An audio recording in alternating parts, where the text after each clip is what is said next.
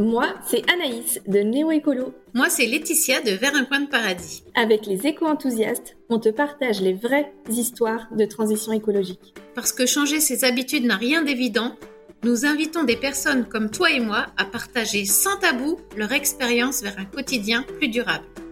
Bonne, écoute.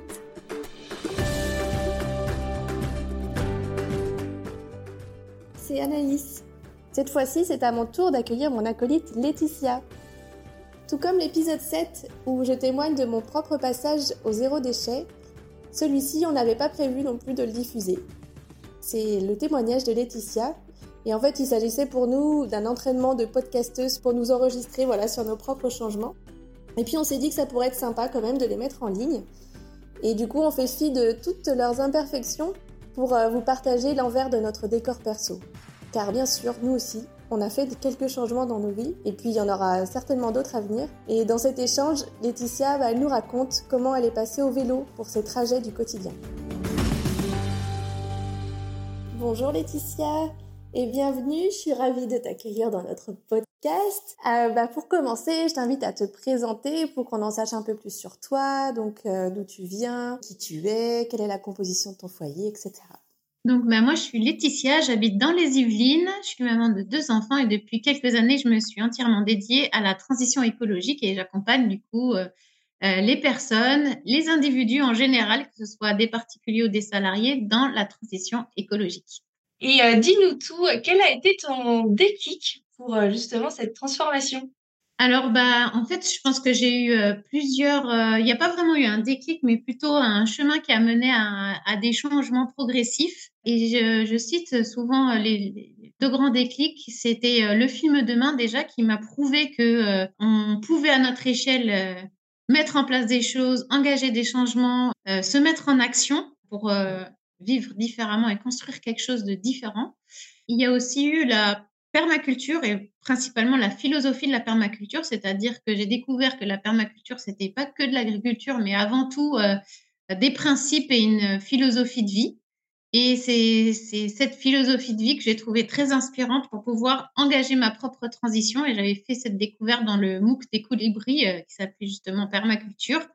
Et dans le cadre de ce MOOC, il y avait justement un projet à réaliser et j'ai choisi de, de prendre euh, soin de la nature tout en prenant soin de moi et des autres. Et c'est comme ça qu'a commencé mes premiers éco-gestes, euh, soutenus par euh, différentes choses qui m'ont inspiré au droite à gauche, et notamment le blog de Julien Vidal, Ça commence par moi, qui m'a bien aidé pour, pour, savoir par où commencer.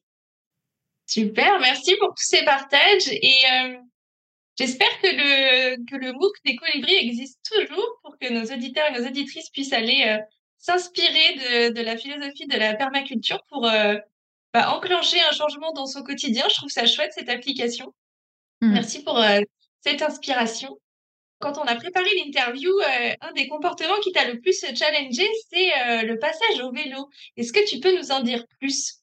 Oui, eh ben, Effectivement, euh, quand j'avais mesuré mon empreinte écologique, j'avais bien vu que la voiture à, quand même assez lourd dans mon empreinte carbone. Et donc, euh, bah, j'ai compris qu'il fallait que j'essaye de réduire un petit peu l'usage de la voiture, que je prenais quand même euh, assez facilement.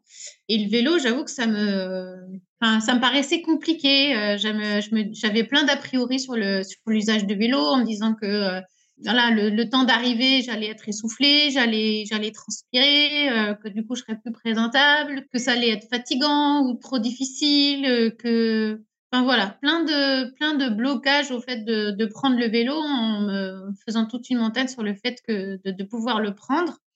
Et puis un jour, j'avais découvert euh, je sais plus trop où d'ailleurs, que euh, je pouvais déjà commencer par euh, identifier, me limiter en fait, en me disant bah je vais pas passer du jour au lendemain du 100% euh, voiture à 100% vélo. Et puis comme toute démarche de changement d'y aller pas à pas et en, se fixant un, kilométrage autour de chez moi qui me semblait acceptable pour pouvoir faire du vélo.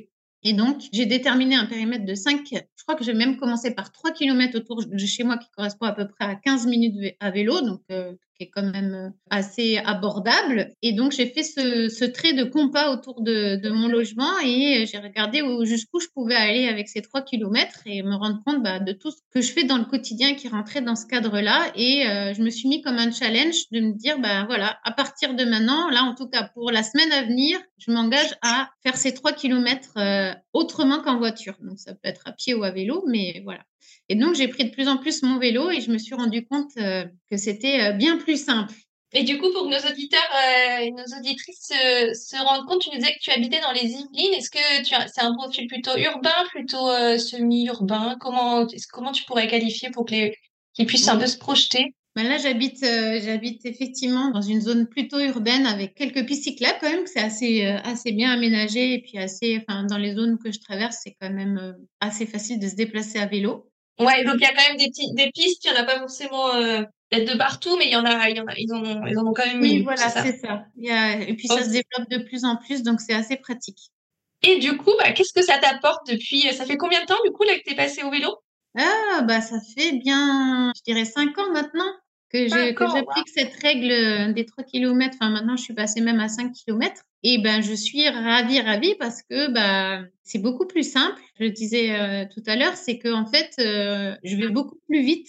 Euh, notamment, j'ai mon trajet pour aller de chez moi jusqu'à mon espace de coworking. Et en fait, je mets beaucoup moins de temps qu'en voiture parce qu'en voiture, il y a pas mal de bouchons.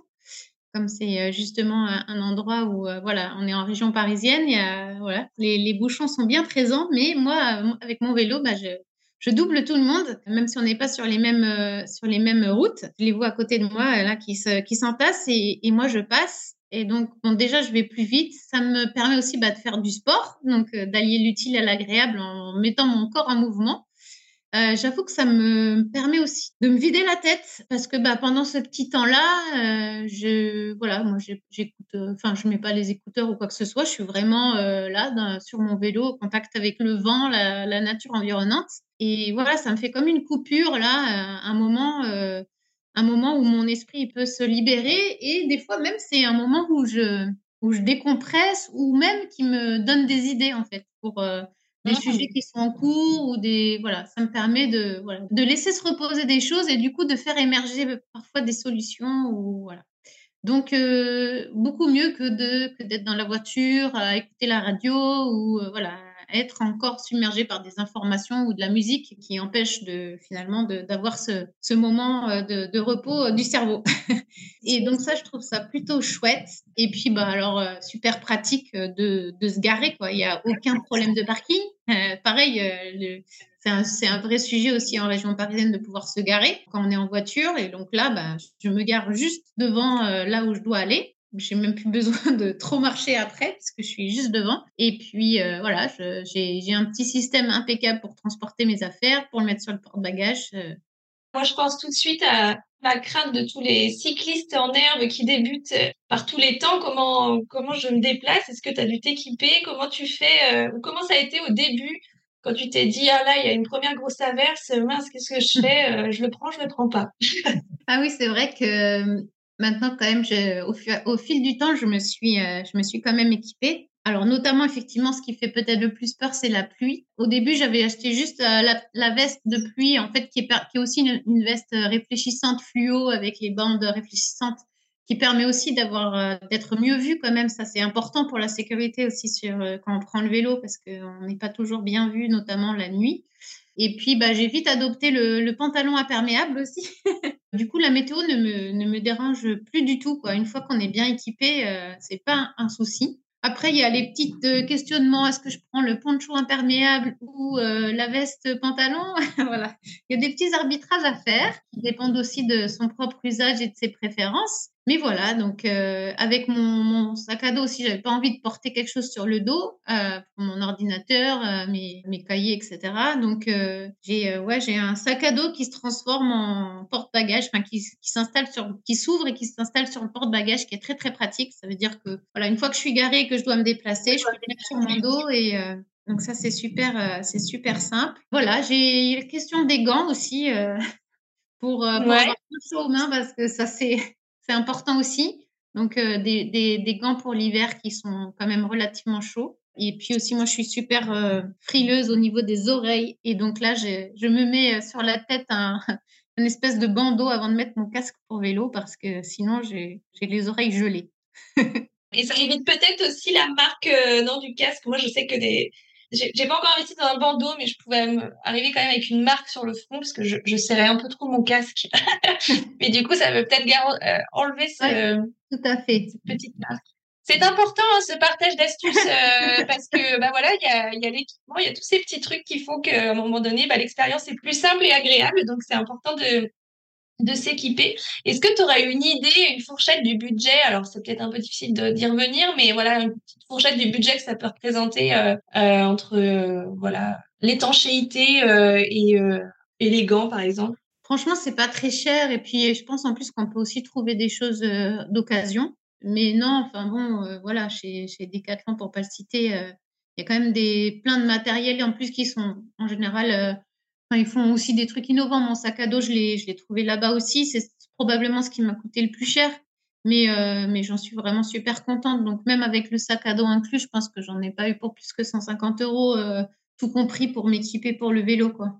Super, merci. Du coup, bah, moi, je me demande, ce serait quoi ta prochaine étape? Qu'est-ce, Quel est le changement qui est en cours, en tout cas, que tu vises prochainement? Eh bien, bah, ça reste pour euh, la mobilité, pour le coup, mais c'est un hasard. J'ai réalisé ça le week-end dernier justement parce qu'on était invité chez des amis et mon, j'ai pas eu comme premier réflexe de m'interroger sur y aller en train plutôt que d'y aller en voiture. Ils habitent, euh, ben là on, on, est allé en Touraine donc euh, depuis la région parisienne et voilà pour ces, pour ces longs trajets en fait, enfin ces longs trajets. Quand je vais à Pau puisque je vais régulièrement à Pau, j'y ai vécu très longtemps donc on s'y retourne très souvent. Là c'est acquis, je sais que j'y vais en train. Euh, là, je viens de faire un déplacement de deux jours. J'y suis allée en train, mais je ne sais pas pourquoi. Là, c'est parce que je sais pas si c'est avec euh, le fait que je sois avec mon mari ou euh, il y a des ce contexte-là où la semaine dernière, je me suis dit mais pourquoi je me suis pas posé la question d'y aller en train? Donc là, je me suis dit vraiment, vraiment, prochaine fois, tu fais attention parce qu'en plus, ça aurait été beaucoup plus rapide que la voiture et euh, beaucoup moins fatigant, euh, en plus d'être euh, plus écologique. Donc voilà, j'ai encore mes petits travers et j'ai encore plein de progrès à faire. Donc le tout, c'est d'en avoir conscience. Ben ouais, du coup, ce serait des trajets un peu plus proches, un peu plus courts, où le réflexe du train n'est pas forcément là. Super, merci. Est-ce que tu aurais des astuces à partager ben, justement à, quelqu'un qui nous écoute et qui souhaiterait s'inspirer de ta démarche? Par rapport à ce que j'ai raconté, finalement, ce que j'ai précisé au début dans le fait que ça me bloquait de pouvoir euh, y aller en transport, j'ai précisé que bah, j'ai commencé par faire un, trait de compas à 3 km. Parce qu'en en fait, et puis je me suis fait au début un challenge, juste un challenge de d'une semaine en me disant allez je tente pour une semaine et puis voilà c'est pas forcément c'est pas forcément pour toujours, c'est pas forcément définitif. Et le fait de pouvoir se dire comme ça, j'avance pas à pas, je me, mets une première limite qui me semble accessible, et puis je me, lance pour une durée déterminée. Et puis après, on voit ce que ça donne. C'est, euh, je pense que c'est le meilleur conseil que, je puisse donner. En tout cas, c'est celui qui a le mieux marché pour moi pour cette transformation-là. Et, et le pas à pas, de toute manière, c'est ce qui marche le mieux.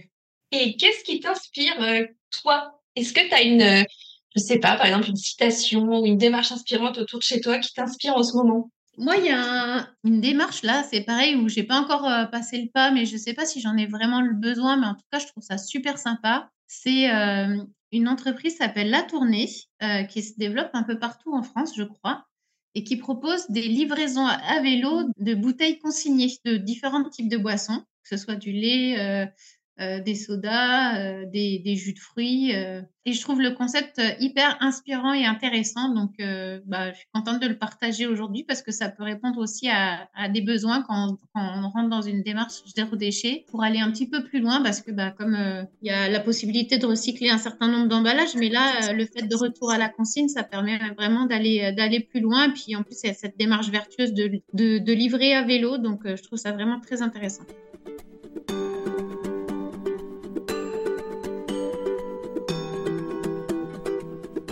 Déclic et le passage à l'action ne naissent pas forcément d'informations choc, de chiffres ou d'images qui font peur, comme on peut en voir beaucoup dans les médias.